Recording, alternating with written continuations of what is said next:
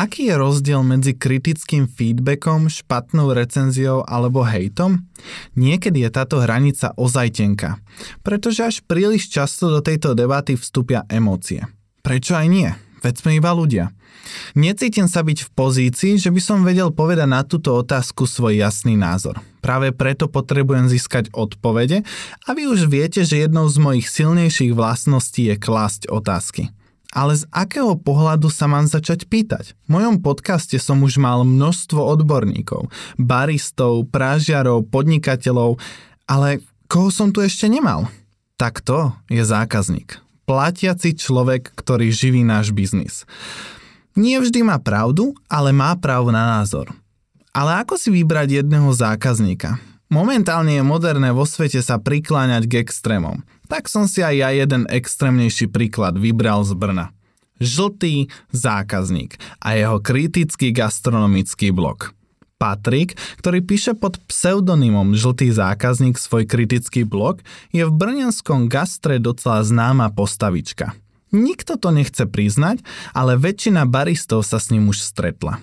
Poďme sa porozprávať o jeho názore, názore zákazníka na výberovú kávu a podniky. Keďže Patrik chce naďalej pokračovať v písaní svojho blogu a má rád svoje súkromie, tak ma poprosil, či by dnešná časť mohla byť bez videa čom ja osobne nevidím problém. Rád urobím túto výnimku. Ale ešte predtým, ako sa pustíme do rozhovoru, by som rád poďakoval sponzorom dnešnej epizódy. Prážiarňam výberovej kávy Beansmith Roastery z Úhonic pri Prahe, Father's Roastery zo Starej Belej pri Ostrave, rodinnej prážiarne kávy Kromneříž, prážiarni Zrníčko z Českého Brodu a e-shopu s čerstvou kávou a príslušenstvom gourmetkáva.cz. Pri dnešnej časti je toho docela dosť. Ďakujeme. Moje meno je Mário Adamčík a práve počúvate československý kávový podcast Rose Different.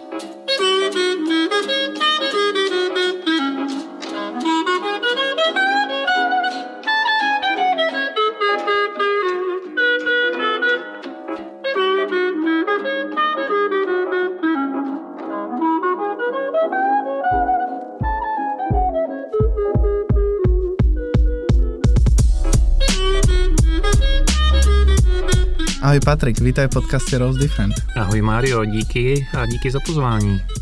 Podľa mňa ty mi budeš vedieť docela presne odpovedať na moju pravidelnú otázku. Akú kávu si si v poslednom období najviac vychutnal?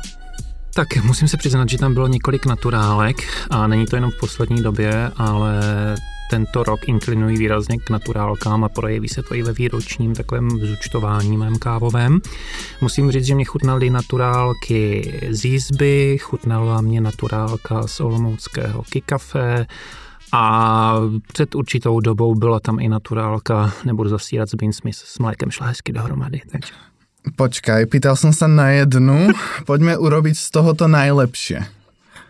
Asi úplně nejvíc mě zaujal Don Elvis, farmář, který dělal naturálky, nebo takhle, ono to u nás použilo víc pražíren, nakoupilo tu surovinu, ale nejvíc mě opravdu chutnala z jízby. A jestli se nepletu, tak to měli také brněnští rebelové jako naturálku. A nechci kecat, jestli to byla naturálka nebo promitáty, nevím, každopádně tam byla prodloužená fermentace, byla to káva už značně odleželá, víc než je obvyklé. Takže asi tahle. Naturálka určitě, Don Elvis z Jizby a pak stejný farmář, pokud si dobře vzpomínám od rebelů. Patrik, verím v to, že v gastrokruhoch Brně ťa pozná určite veľa ľudí. Ale predstavil by sa, si sa zo pár vetami pre posluchačov zo Slovenska? Zdravím posluchače ze Slovenska, to na prvním místě. Vedu čtvrtým rokem, minulý čtvrtek jsem měl čtvrté výročí svého malého blogu, který se jmenuje Žlutý zákazník, nebo Žlutý zákazník CZ a má podtitul eh, Kritický blog pro gastronomii a kvalitu potravin. A samozřejmě se tam věnují nejenom kávě a kávové kultuře jako takové, ale obecně věcem, které s gastronomií a s kvalitou potravin souvisejí, to znamená nabídka v supermarketech, restaurace, velmi, velmi vzdáleně nebo s nadsázkou nějaká potravinářská legislativa nebo ochrana spotřebitele. Ale někdy mají mít čtenáři pocit, že je to do určité míry jenom zástěrka pro to, abych se tam mohl co nejvíc vypsat z podoby o kávě a kultuře s ní zpěté. Dobre, k tomu sa dostaneme, ale uh, začneme ešte tým, že teraz si oslavil 4 roky. Mm-hmm. Uh,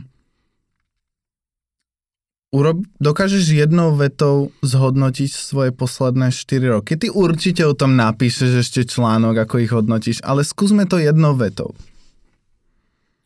Kritické sledování obrovské a svým způsobem stále se rozrůstající nabídky v oblasti kávy a gastronomie. Je tvoja práce na full time v blogu? V žádném případě, to je hobby. Stejně jako u některých zahraničních blogerů nebo řekněme gastronomických kritiků nebo lidí, co kritickým způsobem reflektují gastronomii nebo kávovou kulturu, to v žádném případě není na užívání a stojí mě to jenom náklady za ty zaplacené kávy a případně některá jídla eh, v restauracích, byť eh, tomu se nevěnuji tak jako kávě. A jediný rozdíl asi mezi některými špičkami v zahraničí a mnou je, že často v zahraničí jsou to lidé, kteří opravdu nemají absolutně žádný problém s penězi a tak si můžou dovolit uh, navštěvovat podniky po celém světě a to na té nejvyšší úrovni. Čemu se věnuješ jako full time? Full time. Léta jsem pracoval na univerzitě, ať už jako začínající výzkumník, a také jako oficiální termín proto je technicko-hospodářský pracovník, což znamená v podstatě kancelářský člověk, který se zabývá pokročilou sofistikovanou administrativou v oblasti grantových projektů a dotací obecně. OK, to bylo docela dlhé.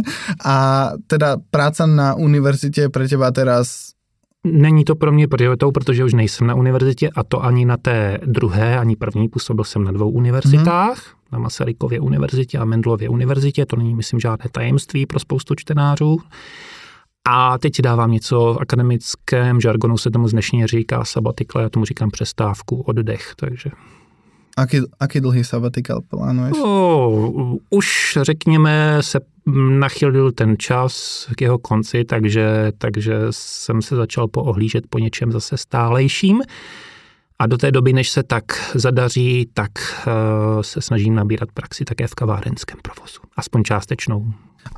OK, a sabatikal je na rok, či nie? Ano, to z pravidla no. je to na nějakou kvalifikační práci, typu habilitační, já nevím, jak je to v českém hmm. vysokém školství, myslím, že to byl půl rok z pravidla, že má ten akademik příjem, ale proto říkám sabatikl v uvozovkách, v zahraničí je to samozřejmě jinak, může to hmm. být další ale v podstatě jsem si potřeboval odpočinout po součtu třeba 8, 10 i více letech od kancelářské práce, od papírování, od administrativy a jednak vyčistit hlavu a pak dělat něco, co nesouvisí přímo, ne přímo s byrokracií, ale řekněme s administrativou. No, ty si z toho, povím toho, že univerzitného alebo edukačného života, proč si se rozdol písať vlastní blog?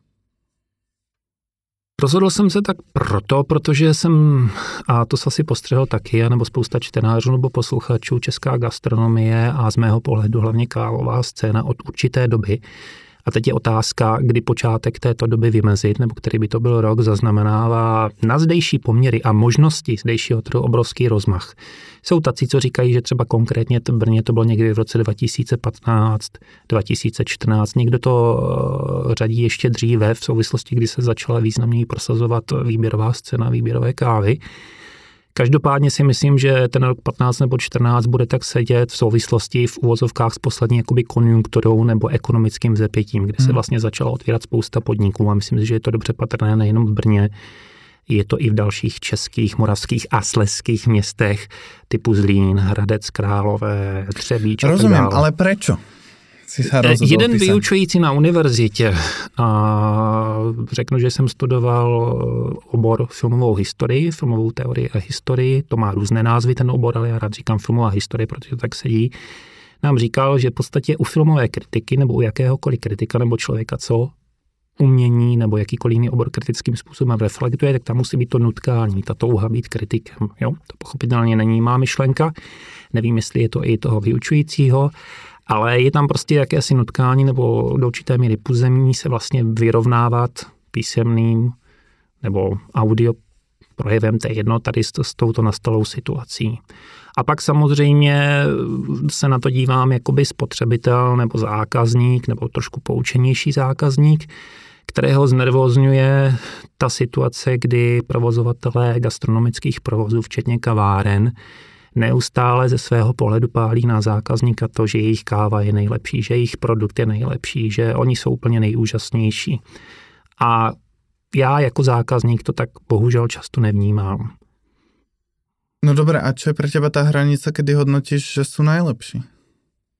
Alebo nehodnotíš tak? Nehodnotím. V podstatě, pokud si nějaká hospoda nebo pivovar, a jeden takový třeba v Brně teď vzniká, eh, vzniká, nebo je těsně před otevřením, napíše, že bude mít nejlepší pivo v celém městě, nebo že kavárna bude mít nejlepší kávu v celém městě, tak tam ani nejdu, respektive kolem jenom projdu, podívám se, jak to vypadá a kávu nebo pivo si tam nedám, protože to je pro mě úplná jakoby do určité míry ztráta soudnosti. Jo. Ne, nemůžu, když jsem nový hráč na trhu, tak hned uh, říct, že jsem úplně nejlepší ze všech, včetně těch, co na tom trhu působí řadu let. Áno, ale tak tam asi prichádzame ešte potom do tej marketingovej sféry, že zvoliť si nejaké ľúbivé slova na začiatok je vždy dobré na, na hnatie tých prvých určitě, zákazníkov. Určitě, ale nezapomím, že pokud to použije každý, každý podnik nebo každý subjekt z jakéhokoliv oboru, tak eh, ta krásná slova, eh, kterými se ty subjekty chválí, tak se stanou strašlivě inflačními. A jakoby ten příjemce na druhé straně, zákazník, už pak neví, komu věřit. Pokud jsou všichni nejlepší a všichni výjimeční, tak, tak už, na, už to je podezřelé na celé věci. Rozumiem. A rozumiem aj tvojmu kritickému pohľadu na kávovú kultúru. Sám mám na veľa vecí kritický pohľad, veľmi kritický, uh, len či si sa nedostal do takého pola mm, nepodloženého hejtra. Rozumieš, ako to jo. myslím? Že, že myslím z hľadiska nejakej odbornej credibility, mm-hmm. že si v podstatě zákazník. Ano, zákazník, ale myslím si, že jsem jiný typ zákazníka, specifický typ zákazníka, který má odpité možná desítky tisíc káv a rozlišuje to a ví, co ten člověk na druhé straně u toho kávovaru dělá. Jo. Nejsem rozhodně typ ten zákazník, to by bylo úsměvné, který by řekl, dejte mi nějaké kafe, velké černé kafe s mlékem a tak dále. A sám víš, že nejen lidé z praxe ve smyslu baristi nebo barmaní v dalších oborech, případně výčepní, nejen oni jsou ti, kdo přijdou a vidí podle technologického postupu, co se je, jestli je to dobře nebo špatně. Mohou být i takový zákazníci, kteří, když sledují, jak vypadá kávovar, jaká je situace u kávovaru, tak hned si u tom můžou učinit aspoň orientační nebo prvotní obrázek. Jestli ta káva bude třeba technicky dobře připravená, když eh, v dobrých podnicích by se to nemělo stávat a většinou se to nestává, ale v okamžiku, když člověk neví, jakou má kávu ten den mlínku a nedokáže k ní podat ani základní informace, neví, jaké má mléko, tím myslím živočišné klasické mléko, tak už to ve mně budí jako zákazníkovi nebo člověku, co se kávou dlouhodobě zabývá a má jí rád, tak už to budí velké podezření. Kolko si myslíš, že je takých zákazníků, kteří jsou takýto nároční? Když jsme se o tom bavili s mým oblíbeným barmanem a on nadhodil číslo 50 v celém Brně, ale myslím si, že část tady té cifry tvoří i baristi nebo lidi, kteří se kávou živí. Rozumím. Tak potom, kto je tvoj čitatel? Typický čtenář, to je poměrně obtížná otázka, ale podle reakcí, které se mi dostává na můj blog, si myslím, že největší skupinou jsou eh, baristi a kavárníci, lidé, kteří provozují nějaké podniky, kavárny typicky. Dále jsou to samozřejmě kamarádi, kolegové, přátelé, známí, které znám už dřívějška nebo pak za pobytu na obou univerzitách. Jejich kamarádi, jejich známí, lidé, kteří uh, si třeba prohlížejí web, googlují něco o nějakém podniku a naleznou tam vlastně ten podnik zmíněn na jednom z mých odkazů a přečtou si o něm něco a pak mě třeba občas dají vědět zpětnou vazbou, že tam šli na mé doporučení. Dokonce jsem potkal i čtenáře, pokud jsem to pochopil správně, který mi říkal, že občas jde i do podniků, které ne, velmi nedoporučují, což mi přišlo jako hezký příklad. Teda, tak, to je ten ideální stav. Ano, že? ano. Takže v podstatě baristi, lidé z kavárenské branže, z praxe a pak samozřejmě kamarádi, známí a tak lidé, které třeba káva baví nebo, nebo rádi si něco takového přečtou. Ako množství lidí asi hovoríme? Vedíš si nějaké statistiky? Ne, alebo uh, tady musím být upřímný, uh, jelikož blog běží na Tumblr platformě, uh, tak zatím nemám k dispozici nějakou analytiku, typicky Googleovskou a tak dále. Hmm a mohu nabídnout pouze, řekněme, kvalifikovaný odhad jednoho kamaráda, který se marketingem zabývá profesionálně a ten nadhodil číslo nižší stovky, řekněme pravidelnějších, mm-hmm. aby mhm. neřekl úplně pravidelných čtenářů.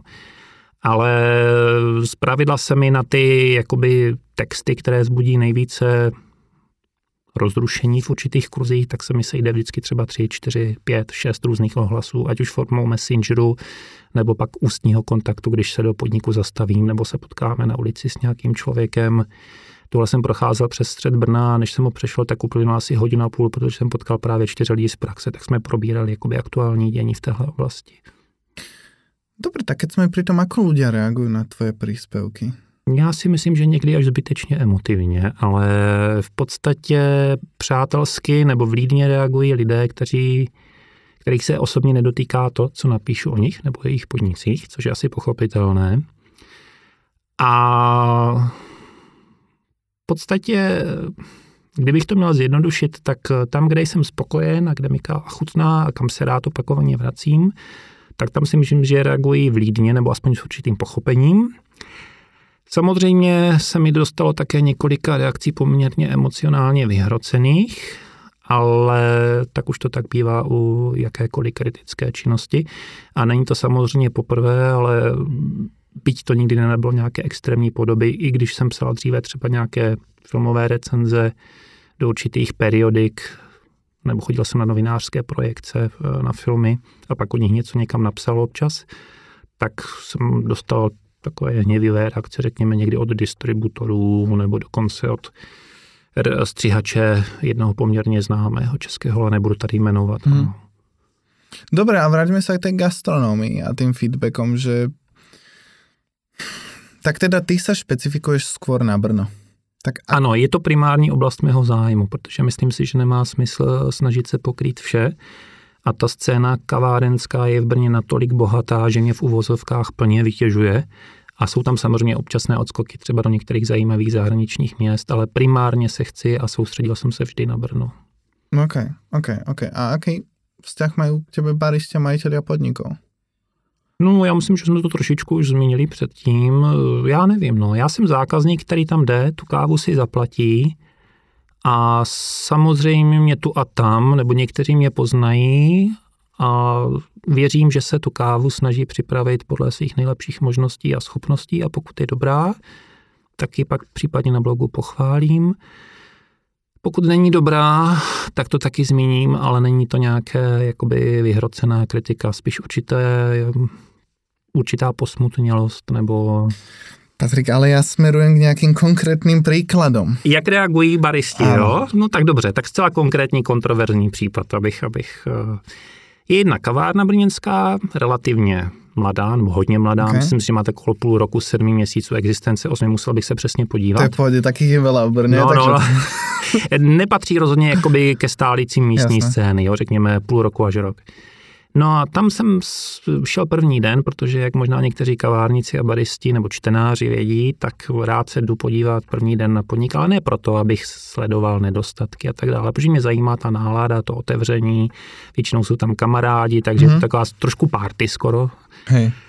A jenom jsem se ptal, eh, na to, a to chci ještě dát do závorky, na to třeba kavárníci nebo baristi často, ne, nechci říct zapomínají, ale možná si to úplně tak neuvědomují, a nebo možná ani to ne, ale já už jak jsem těch káv měl spoustu, tak třeba některé kávy dobře znám a měl jsem je v různých přípravách od různých lidí, takže mě vždycky zajímá objevit něco nového, něco zajímavého, co tu nebylo. A jak zaznělo nejenom v tomto podcastu, pokud se rozšiřují určité pražírny a jsou na více místech ve městě, tak z mého pohledu už to třeba není tak zajímavé si tam tu kávu dát. Ale primární pro mě je takový první den nebo nového podniku, abych se dozvěděl o něm co nejvíc informací, aby viděl, jaké má kávové menu, co má případně nabídku. A myslím si, a s tím si stojím a budu to opakovat do zemdlení, dokud mě nevynesou, jako, že podnik by měl mít i první den nebo druhý den nějakou nabídku, protože každý podnik se připravuje řadu měsíců obvykle a bohužel velmi často se stává, že i ten eh, soupis pěti, šesti základních kávových nápojů na bázi espressa tam není, nebo se horko těžko vyrábí na místě. Jo. Nebo se řeší, jaké bude mlíko. A tady jsem se konkrétně ptal třeba na jaké je mléko a tak dále. A bylo mi řečeno, že je to trvanlivé, trvanlivé z Lidlu.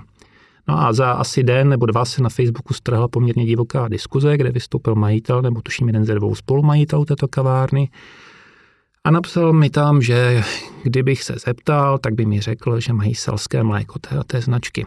Ale já jsem vycházel z informace, kterou mi podal barista na směně, je to poměrně známý barista, hmm. má taky Praží jednou teď jako relativně novou svoji a ten mi ukázal krabici trvanlivého nejlevnějšího mléka z Lidlu. Já jsem vycházel z poskytnuté informace.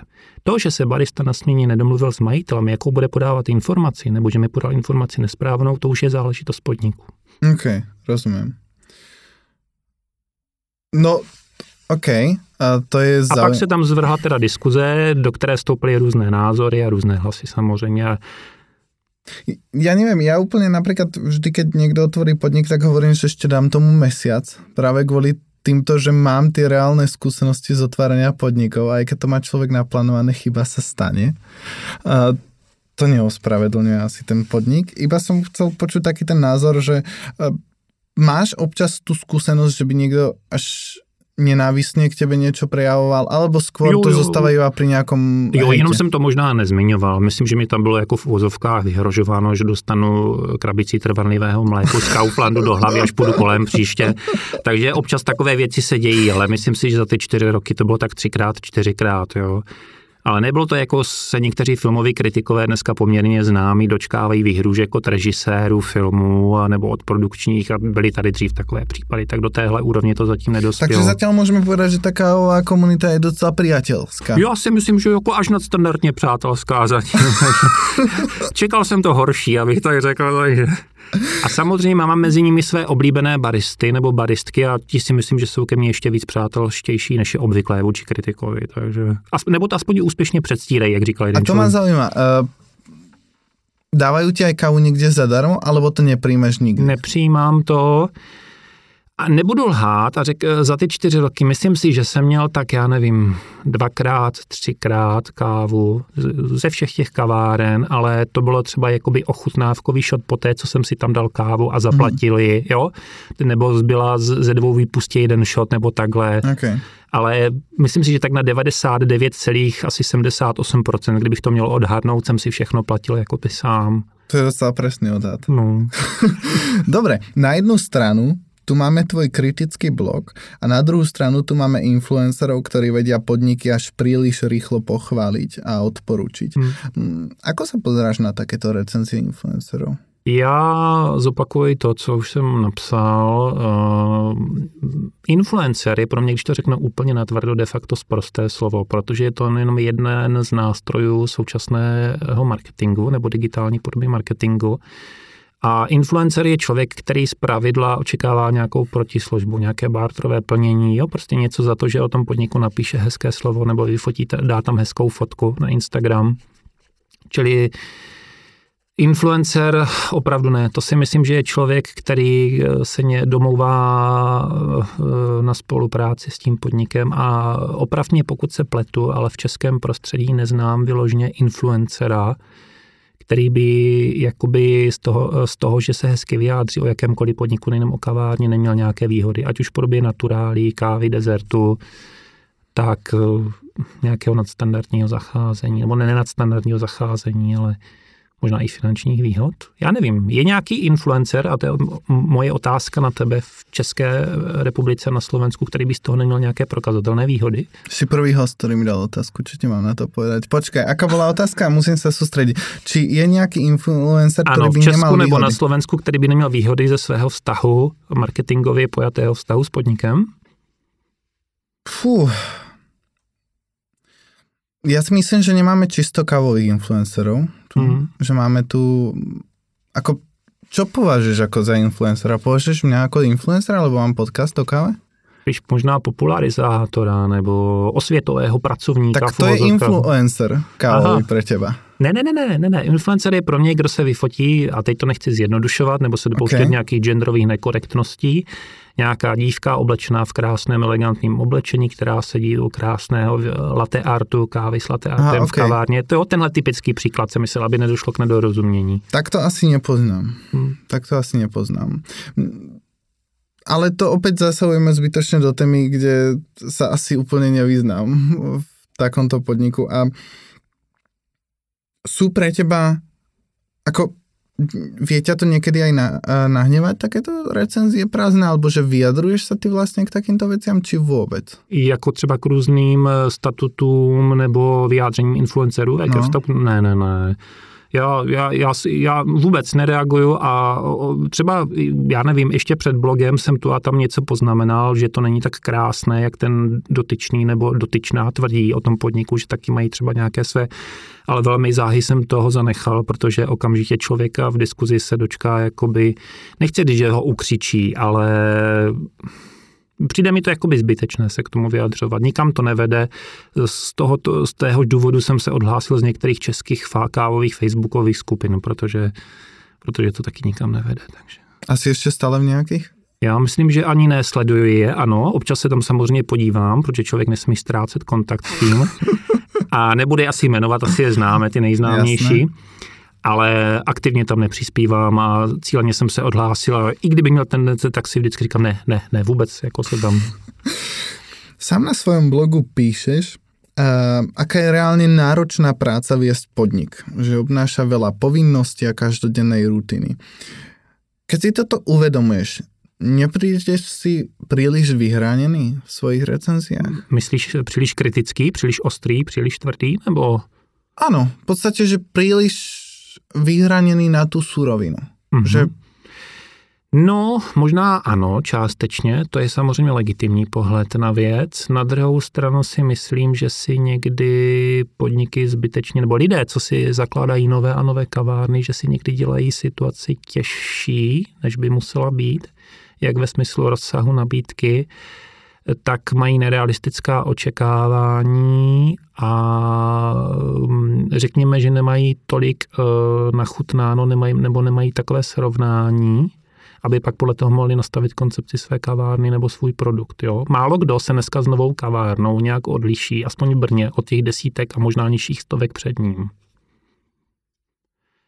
Čili mě v podstatě, jak se tady bylo jednou podcastu poznamenáno, když člověk viděl teď v vozovkách velkých s nadsázkou, když viděl jednu kavárnu v Berlíně, viděl ostatní, tak mě už jako mi do určité míry moc nebaví, nebo už jsem viděl jakoby tolik kaváren, teď to bude znít možná jako stařecky nebo nějaké bilancování, ale už jsem byl v tolika kavárnách, ať už jsem tam kávu měl nebo jenom tam nakoukl, že mi přijde, že se stále více podobají jedna druhé, jo? že tady dochází k obrovské nivelizaci. Podobně jako jsou názory, že ve výběrové kávě se to unifikuje, ta hmm. chuť a produkt, taky kavárny. Vezmi si jen prosulé žárovky, vinoucí se ze stropu, nahé žárovky, jo? určitý styl e, designu kaváren tak stále, stále vznikají jakoby podniky, které se jen eh, často velmi málo liší od těch předchozích.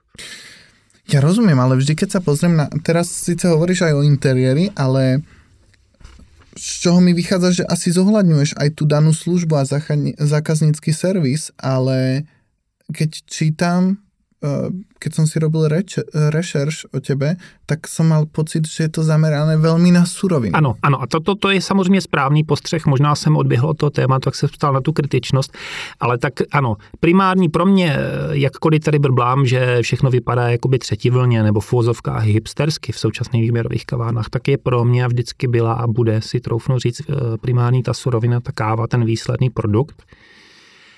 A jsem kritický a, a nejsi první, kdo to říká. Samozřejmě více těch hlasů, že jsem někdy až brutálně kritický. Mi říkal třeba teď jeden mladý muž, který si spolu s kamarády zařizoval nový výčep v Brně, tak říká, četl jsem to, ale vy jste někdy hrozně jakoby tvrdý, strašně kritický.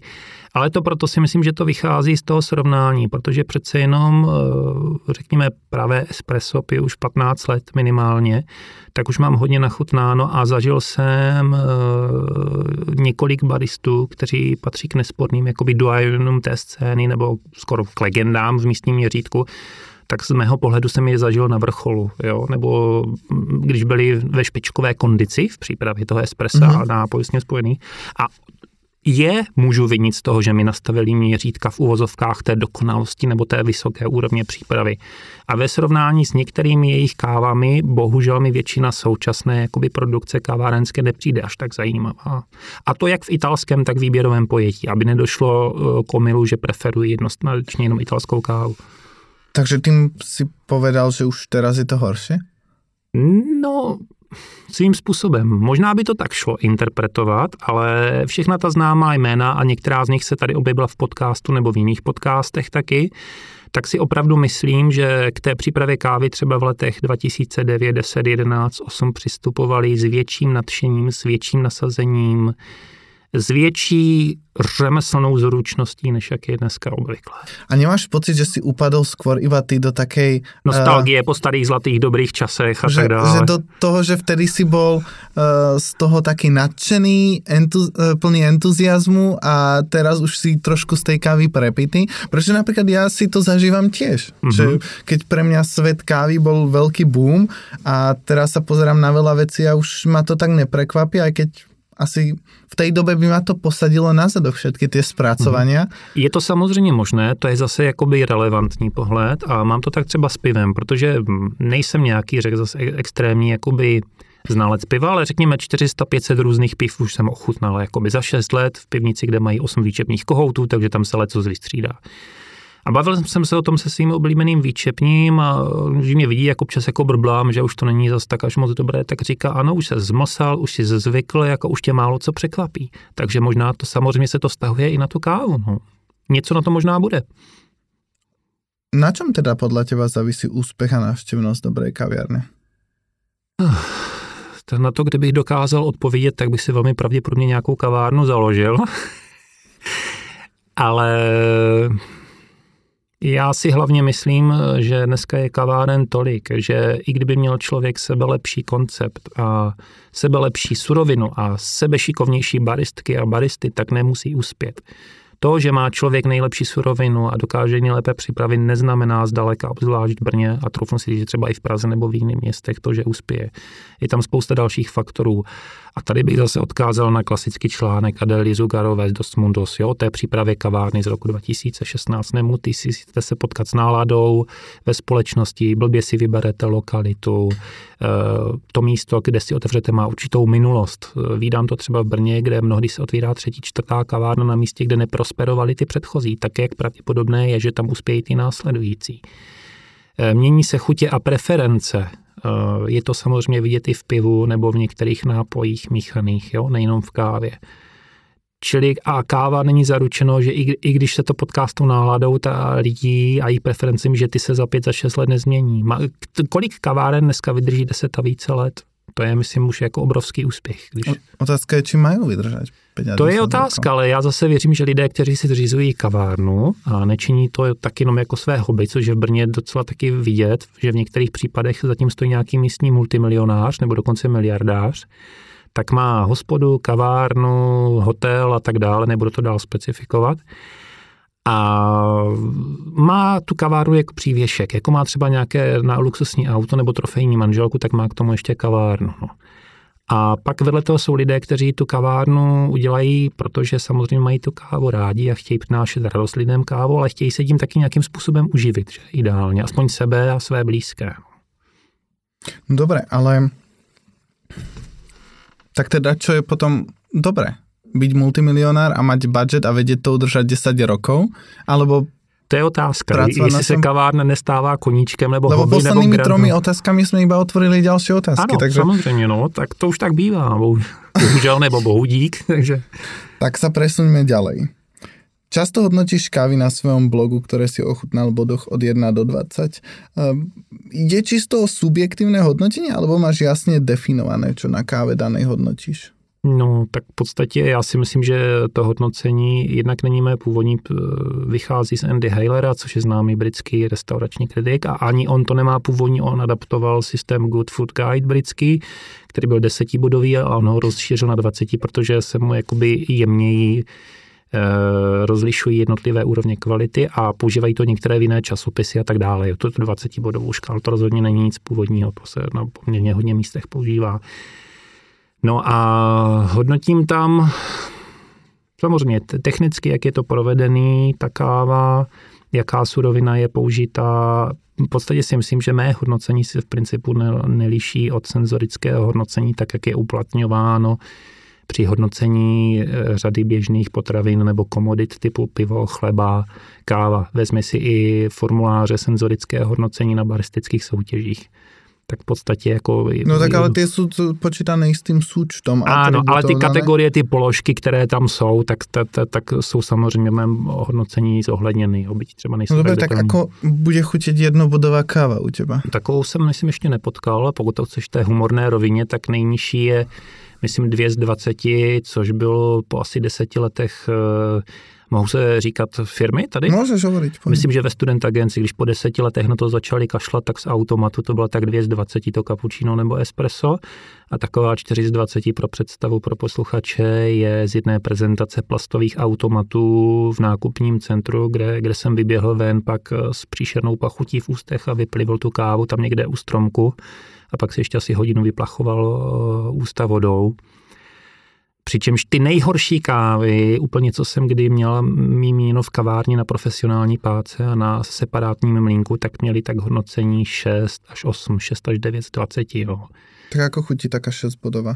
6 bodová je extrémně třeba přepražené, přeextrahované italské espresso z té nejnižší úrovně, míněno třeba nějaké úplně obyčejné Segafredo, kdybych to mm-hmm. měl zjednodušit případně Carraro. Já jsem teda osobně velký nepřítel Carrara, eh, konkrétně značky. Měl jsem i v Itálii, v Modeně, ve stolet staré kavárně, protože někdo říká, že v té Itálii i to Carraro a podobné značky chutnají dobře, ale ani tam to nechutnalo teda moc dobře, musím říct.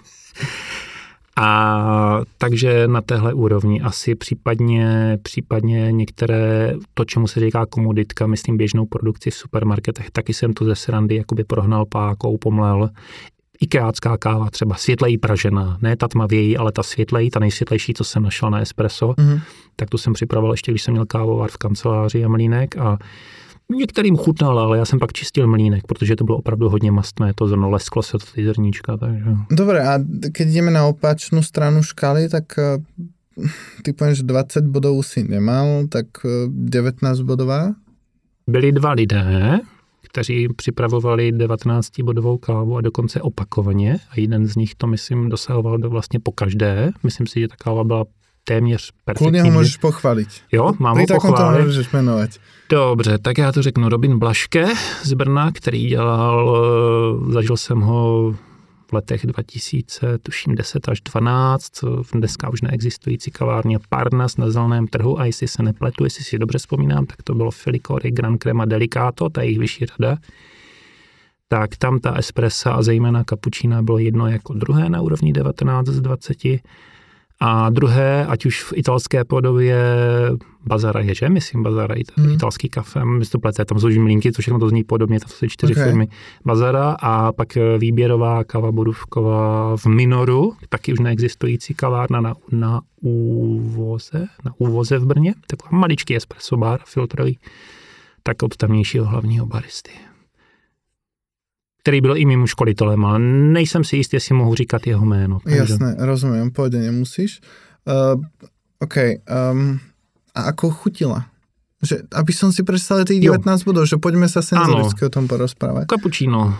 Perfektní propojení mléka se základem espresso, fantasticky sametové, hebké, krémové, přitom samozřejmě nepřešlahané, neexistovaly tam žádné bublinky, Eh, bylo to, i to mléko mělo jako by určité vnitřní vrstvy. Já bych to řekl velmi jako zjednodušeně určitě lavinovitý nebo kaskádovitý efekt, že tam člověk rozlišoval prostě určité úrovně chutě toho mléka.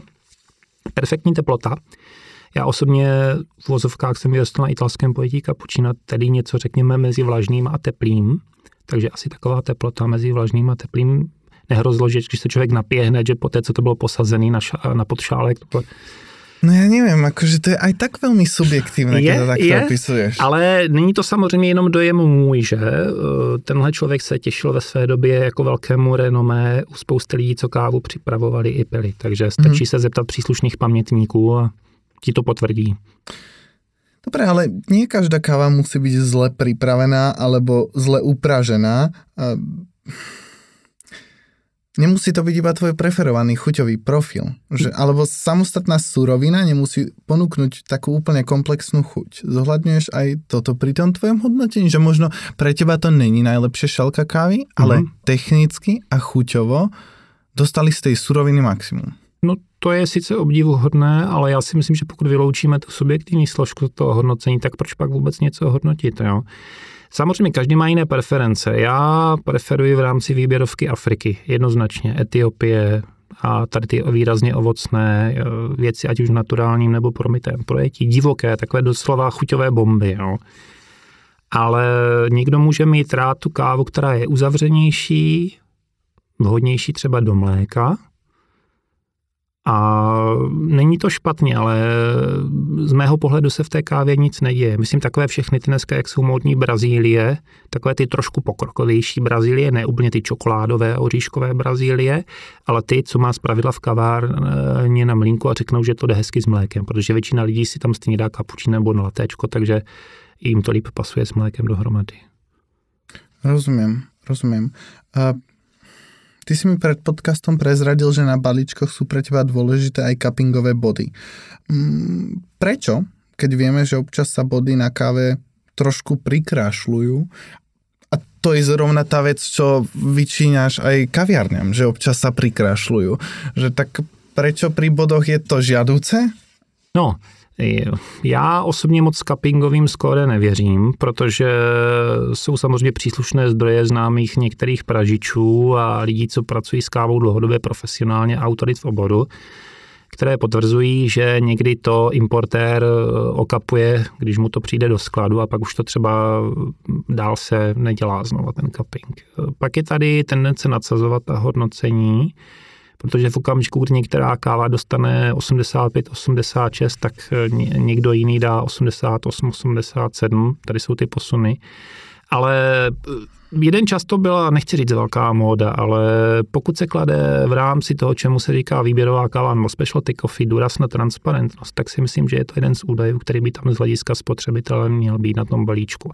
A setkal jsem se teď s velmi novou brněnskou pražinou, no, nebudu ji jmenovat zatím, a kde mi řekli na můj dotaz, teda jestli tam je cuppingové skóre, že pro ně to není až tak důležité, nebo podstatné, možná bylo to slovo.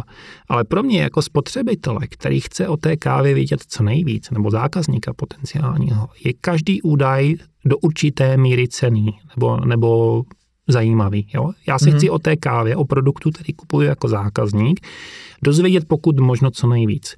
To, že cuppingová skóre podléhají určité inflaci a takhle, že jsou zkreslená, to je další problém. OK, ale tak zase jsme Zase jsme v tom subjektivním pohledě. Je, že... ale svět je subjektivity plný, včetně senzorického hodnocení, takže...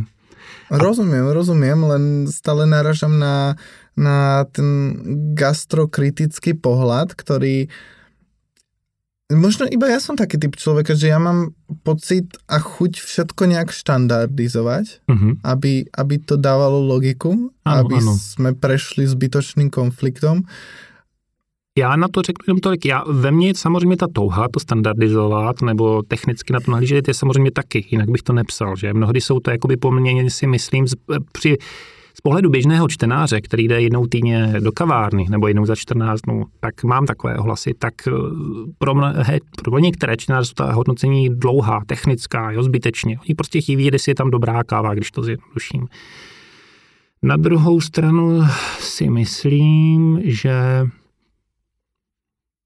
teď jsem zapomněl, že, že to technické hodnocení není jenom jediné, hmm. jo? Že, že, že ta snaha jakoby objektivizovat hodnocení může být úspěšná jen do určité míry. Jo? Rozumím. To není nic měřitelného, může tam mít si se jako nějaký technický přístroj, ale stejně ten jazyk má kalibrovaný každý trošku jinak.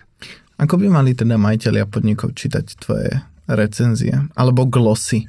Dobře, já to řeknu tu idealistickou představu, jak bych si to představoval, jako příležitost k diskuzi nebo jako určitou formu zpětné vazby.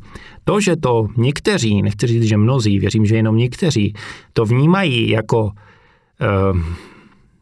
nemístnou kritiku nebo jako něco, že chci dokonce, nedej bože, jejich podniku nějak uškodit v očích širší veřejnosti nebo veřejnosti, která se zajímá o kávu, tak to myslím tak vůbec není. Samozřejmě oni to můžou pocitovat jinak a je to logické, protože věřím, že se jich mnohdy ta kritika dotýká. A kdybych já měl kavárnu a někdo psal podobným stylem nebo podobný, podobné texty, tak by, tak by se mě to samozřejmě taky dotýkalo. Na druhou stranu musím říct uh, určitou důležitou věc. V českém prostředí je úplně jiné postavení kritika nebo reakce na kritická slova a tím není míněnem svět kávy gastronomie, ale i umění a další oblasti. Na západě, v USA, v Británii, v Německu, ve Francii je historicky jakoby eh, role kritika úplně jiná a já je, myslím si, do značné míry jinak přijímám. Jo. Proto je možná tady taková určitá naježenost ze strany majitelů kaváren a baristů, že si někdo vůbec přijde a dovolí kritizovat jejich dílo. A ako by mali zákazníci čítať tvoj blog? jako v svozovkách svým způsobem spotřebitelského průvodce světem kávy, nebo nechci říct D-test, to by bylo asi přehnané, ale, ale jako říct, jo, tady bylo krásný krémový vyvážený kapučino, tak tam půjdeme v sobotu na kafíčko. My jsme to začali aj na začátku riešiť, Patrik, že mimo toho, že teraz oddychuješ a máš čas na seba, tak eh, začínaš pracovať aj v kaviarni. Čo ťa viedlo k tomuto kroku? To je prvá časť otázky. A druhá, či si podľa tej tvojej reálnej skúsenosti za barom prehodnotil niektoré svoje postoje? Ano, rád odpovím na obě tyto otázky.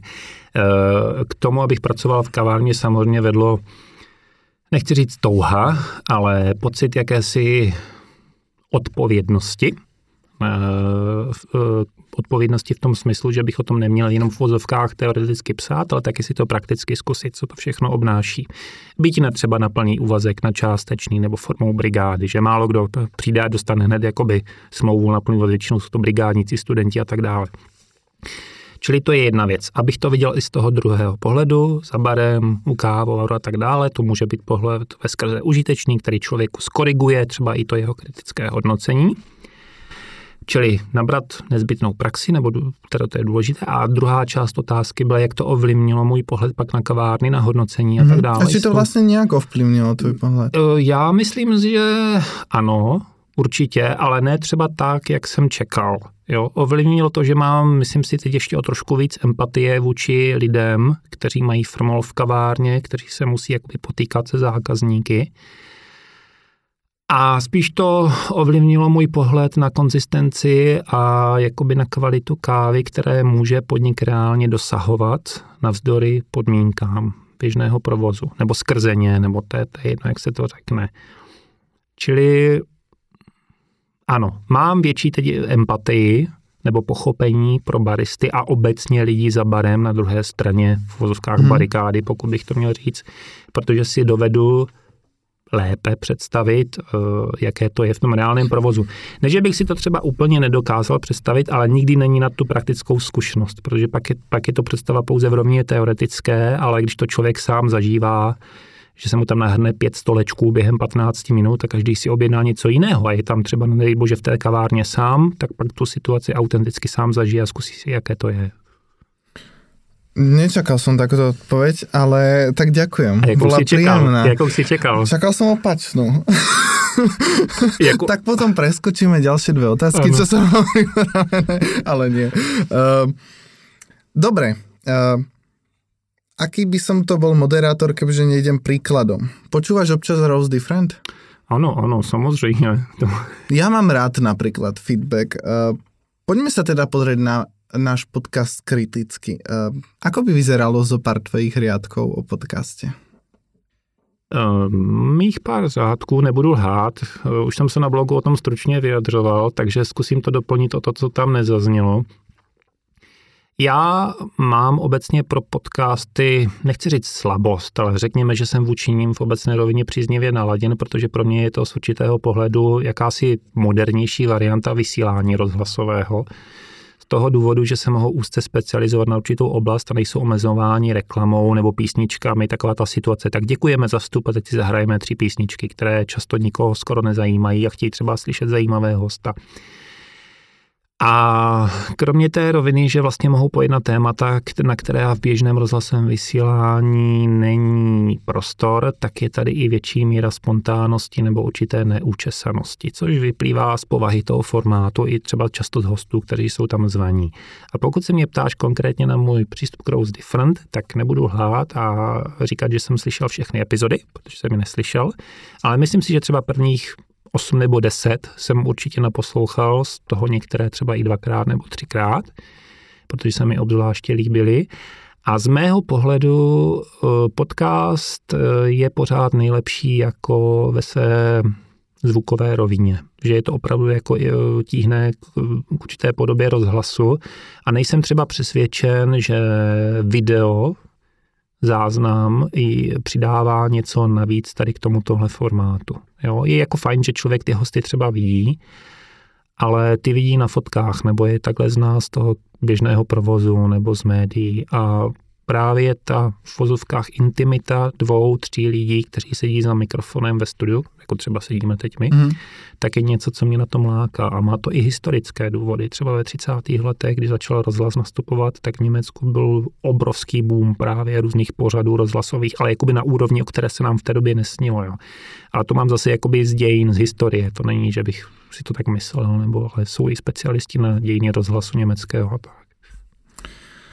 Tak to nebylo také kritické zase. No tak, co do mě čekáš? Tady sedíme v tomto podcastu. Tak... Patrik, um, ja tu mám pre teba darček od uh, sponzorov nášho podcastu. Mám teba, uh, pre teba tu balíček kávy od Fathers Roastery a Beansmith Roastery. Uh, hostia to teraz nemôžu vidieť, mám pre teba nejaké Etiópie a Kene, tak si potom môžeš vybrať. Uh, Pražiari odkazujú, že čakajú feedback na tvojom blogu, aby si to mohli prečítať. Um, Doopravdy? Jasné, že áno. Dobře, a je to espresso všechno? Teda je, je to filter. Je to filter. Ale já nemám jak filtr připravit, takže, nebo mám, ale mám zaprášenou V60 tři roky, takže... Tak uh, treba vyleštiť V60 a jdeš na filter. Žiaľ, eh, dáváme většinou filter hostem. Mě asi pražiči no. úplně neznají, protože mám vlastně espresso tři roky, že k dispozici, takže... Uh, tak uh, my to ešte možno keď tak vymeníme, dobre? Poďme na náš roast. 15 rýchlych otázok, pri ktorých, sa musíš, uh, pri ktorých si musíš vybrať jednu správnou odpoveď. A striktně jenom jednu? Nebo že vím, že někteří hosté tak jako lavírují mezi dvěma možnostmi. Takže... No tak uh, ty musíš vědět, či chceš být poctivý host, dobře, dobře. Můžeme jít na to? Určitě. V hotovosti alebo kartou? Hotovost? Jemně podpražená alebo jemně prepražená káva? Jemně přepražená. Cappuccino alebo flat white? Cappuccino.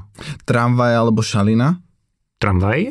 Batch brew s mliekom alebo espresso s cukrom? Espresso s cukrem. Brno alebo Praha? Brno. Naturálne spracovanie alebo vošt? Naturálně, jednoznačně. Koruna alebo euro? Koruna. Kávové kapsle alebo rozpustná káva? Oh, tak to je těžké. To, to je opravdu asi kapsle.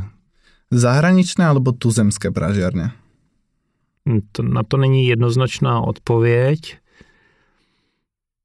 ale asi zahraniční. Dobrá káva so zlou obsluhou alebo dobrá obsluha so zlou kávou? Dobrá káva se špatnou obsluhou. Jednoznačně, nejednoznačně. Batch brew alebo hand brew? Hand brew. Double shot z Indonésie alebo filter z Brazílie? Double shot z Indonésie. Slovenská alebo česká kuchyňa? V podstatě to asi neznám ani jedno úplně dobře, takže se na to těžko odpovídá. Tak. Musím, musím si opravdu vybrat? Musíš. Tak asi česká, no. Brněnský monogram espresso bar alebo D Roses?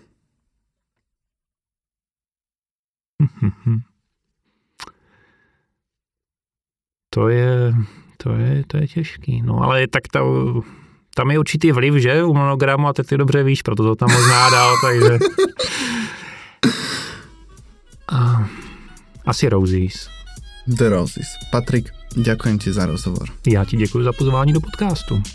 A ďakujem aj našim poslucháčom, divákom a čitateľom na našom webovom magazíne o káve Rose Different. Tí, ktorí ste na ešte nenarazili alebo nás práve počúvate prvýkrát, nájdete ho na stránke rosedifferent.com alebo skrátene na rdmag.co. Ahojte. Čau.